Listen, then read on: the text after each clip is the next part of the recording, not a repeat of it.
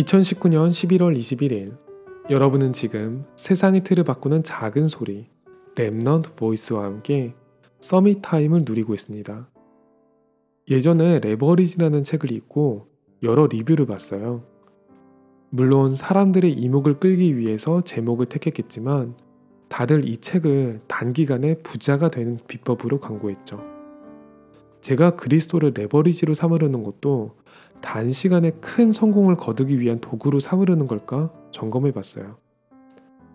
이 세상의 영적 문제를 해결하는 유일한 답은 그리스도이기 때문에 그 목적 또한 그리스도여야 하겠죠. 저는 제 인생의 목적이 나 자신으로 좁혀지는 것이 보일 때 가장 많이 갈등했어요. 언약을 가지고 성공의 자리에 오른 사람들을 볼 때 내 눈에 보이는 것이 언약일까 성공일까 싶은 거죠.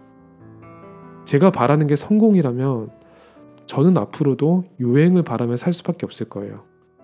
순간순간 하나님이 어쩔 수 없이 주시는 만나를 응답의 전부로 생각하고 정말 중요한 것을 보지는 못하겠죠.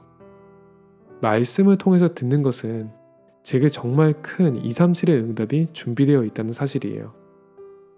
제 인생에 한 번 오게 되는 기회를 잘못된 동기로 날리고 싶지 않아요. 히스기야 왕이 했던 실수처럼 작은 응답을 세상에 자랑하고 싶지는 않거든요. 가장 중요한 순간에 오직 그리스도를 전하기 위해서 저도 지금 영적인 훈련을 받고 있어요. 우리 채널에 주어진 기도 제목은 지속 237 후대예요. 237과 후대 앞에 설 그 중요한 시간을 위해 응답이 있는지 없는지 알 수 없는 시간을 지속하거든요. 그리고 이 기다림의 시간은 제 인생에 주어진 기도 제목이기도 해요. 빌립이 에디오피아 뇌시를 만난 것은 결코 로또가 터진 것이 아닐 거예요. 맡겨둔 것을 제 시간에 찾은 것에 불과하겠죠. 오늘이 여러분에게 최고의 서밋 타임이 되기를 기도합니다.